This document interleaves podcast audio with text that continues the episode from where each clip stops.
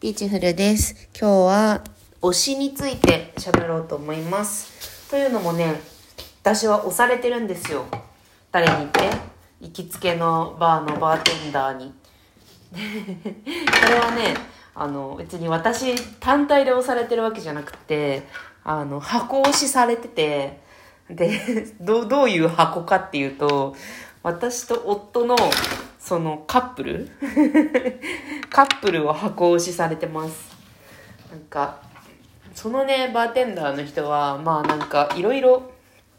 まあいろいろなね、要素で私たちを好いてくれてるんだけど、まあなんか、例えばね、なんか昔私はそこを、あの、アピールしていたけど、アピールしていたっていうか、まあそこをね、あの、名乗りに使うというか、まあなんか夫が理系で、うわー落ちた今ね、プラレールを片付けながら話してます。夫が理系で、で、私がまあ文系で、で、真逆のね、仕事とか、まあなんか性格とか、あの、そういうものも全部真逆なんですよ。友達とかもね。だから、そういう中で、あの、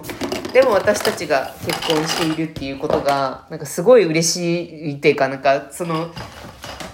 バーテンダーさんの壺に入ってるらしくって。で、なんか、私と夫が別れた時も、あの、いや、でも絶対結婚した方がいいと思うけどなって思ってたって言ってました。まあでも、あれだからね、あの、人付き合いがすごく上手な人だから、あの、私たちに直接そんなに言うことはなかった。たいや、言ってたかな なんか、まあなんかそういう気配はね、ビンビンに感じつつ、まあなんか、私たちの組み合わせをずっと押してくれててね。で、押されてるっていうその、ことが結構嬉しいよね、みたいな話を今日、夫としてたんですけど。このラジオを聞いてくれてる人は、でもなんか推しっていうのと、なんか、推しっていうのと、なんかラジオを聞いてる人が私を推しているかというと、必ずしもそうじゃないよね。私もなんか、なんだろうな、その人が作っているものが好きっていうことと、その人自身っていうのは、なんか結構違うなと思っていて、で、よいしょ。例えばさ、なんか、私のラジオで、まあそんなに大した情報は出してないんだけどさ、例えば、その、共働き育児に興味があるとか、それとか、まあね、このラジオはね、Spotify 調べによると、結構20代、20代女性がかなりコアで、で、そのついで30代っていうところの人たちが聞いてるんだけど、多分、あの、あれだよね、ちょっと私より年下の人たちが、これからの人生どうなっていくんだろうな、みたいなところでの、あの、一つの、なんていうか、なんか、スターダストみたいな、星屑の一つとしての私みたいな、なんか、感じで見てる人もいるのかなと思うけど、それってまあ、推しとは、ちょっと違ったりするじゃん。みたいな。情報やコンテンツとして摂取するとか、いろいろありますよね。なんか、私がね、なんか最近ね、思ったのが、私はね、基本的にオタク気質なんかオタク、なんかたまに、たまになんかオタク女みたいな感じでまとめられることはあるというか、まあなんか、名乗りとして、女たちと遊ぶときに、いや、私たちオタク女だよね、みたいな言い方をしたりはするんだけど、でもなんか何オタクかっていうと何オタクなんだろうっていう感じはちょっとしてて、私あんまり人間を推したりしないんですよね。なんか、その人の、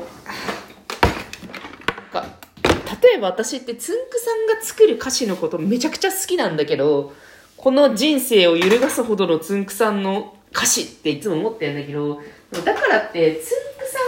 んを推してるわけじゃないんだよね。そう、なんか私がね、なんか好きな人と言ってすぐに出てくるのはつんくさんなんだけど、好きな人っていうか、まあ、人間を吸いくっていうことを考えたときに、身近な人でなくって、なんか直接の知り合いじゃない人で好きな人って言ったら、まあなんか出てくるんだけどさ、推してはないんだよね。だから、その人自身を好きになるってことだよね。それってあんまりないかないかなっていうかそうだねあの身近な人のことを好きになることはあるんだけどまあでもバーテンダーの人にとって私は身近な人ではあると思うんだけどでもなんかなんだろうな結構属性とかが結構好きみたいだからねなんか私と夫のね属性も含めたちょっとなんかカレーの中のなんか萌えみたいなものなんかもうなんかこうあそこをそこがそういう属性の人が好きみたいな、そういうなんかフェチみたいなところにね、結構刺さってるっぽい感じもあるからね、なんか推しに近いんじゃないかなと思って、なんかいつも、ああ、押されてんなって思うんですけど。ね。何？そうな、オタクの話途中になってたけど、そう、何オタクなんかなって結構思ってたんだけど、あのね、これはなんか、おお、落ちた落ちた落ちた。今、今、あの、トミカを片付けてます。あの、これはね、界隈では、ある界隈ではちょっと別、別称というか、あの、軽薄、軽、軽率な人たちを言ったりとか、まあなんか、あんまり良くないこと、良くない言葉なんだけど、私って女オタオタみたいなところがあるなと思ってて、わかります？女オタオタ。これ生きてる言葉なのかな？よいしょ。ちょっと、ツイッターで検索しよう。えー、女、おたおた。女おたおた。あ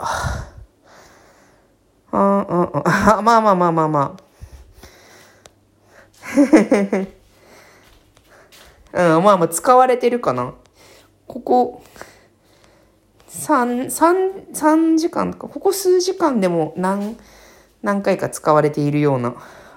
あ女おたおたボットとかあるな。女歌歌っていうのは、なんかつまり、そのアイドル現場、主にアイドル現場現場において、あの、アイドルを、アイドルのオタクの女の子のオタ。つまりまあなんか現場を出会いの場扱いしていたりとか、まあなんか、同じオタクだよっていう風に言って、その女オタを狙う人のことを女オタオタって言うんですけど、私なんか、私は女性で異性愛者なんだけど、なんか本質的に女オタオタなところがあるよなと、なんか思っていてね。ね これはなんか、最近、はって気づいたんですけど、私何のオタクなんだろうって思った時に、なんか、何かを好きな、何かを好きな人の語りとか、それをね、見てるのが好きで、で、それを、なんだろうな、その人が好きなものを摂取して、で、近づいていって、そういう話をしたりとか、なんかそういうのがね、好きなんだよね。自分が好きなジャンルももちろんありつつも、か、こう、きっかけとして、なんかやっぱり、そうだね、その同じ好きなもの、好きなものを介してつながる人間みたいな、そういうところが好きだったりするな。これなんか女オタオタで合ってんのかな？なんか、そう。そうなんだよなって思ったりしてますね。だから、なんか、ああ、私って軽薄な人間だなって思ったところでした。まあ少なからずあるよね。趣味の、趣味のコミュニティとか、今ね、あの、ルンバのダストボックスを掃除しました。ダストボックスを掃除するのは私の使命だから。すごいと取れてるダストボックス。そう。そういうとこがあるよねと思って。よいしょ。オタクの女の人が好きだな。の人って別に限定しなくてもオタクの人の話すところを見るのが結構好きだなって思いますね。でもこれちょっとね、なんか怠惰だよなと思って、その人のね、切り口とか、その人がなんか感じていることとかさ、なんかそういうことをさ、なんか、そこから得るとさ、そこを得た時にさ、自分があんまり考えなくていいじゃないですか。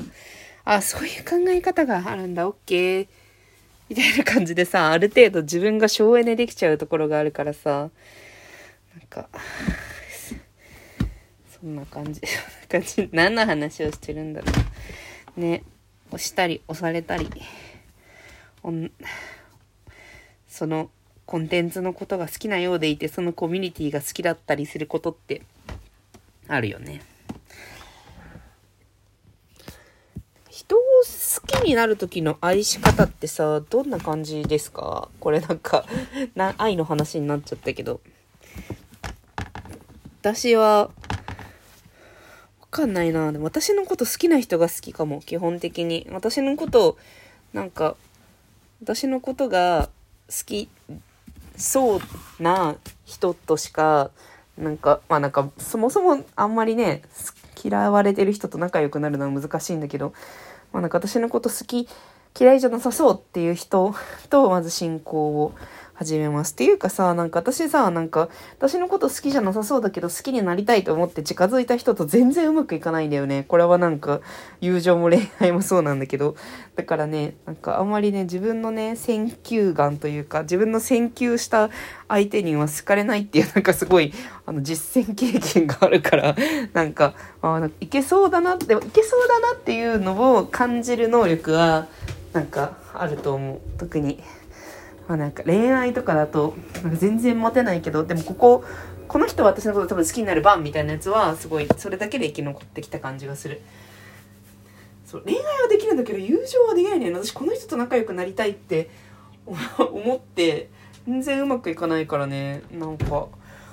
好みの人と仲良くなれる人は違うんだろうな。思い出しただけでも何人もいる仲良くなれなかった人。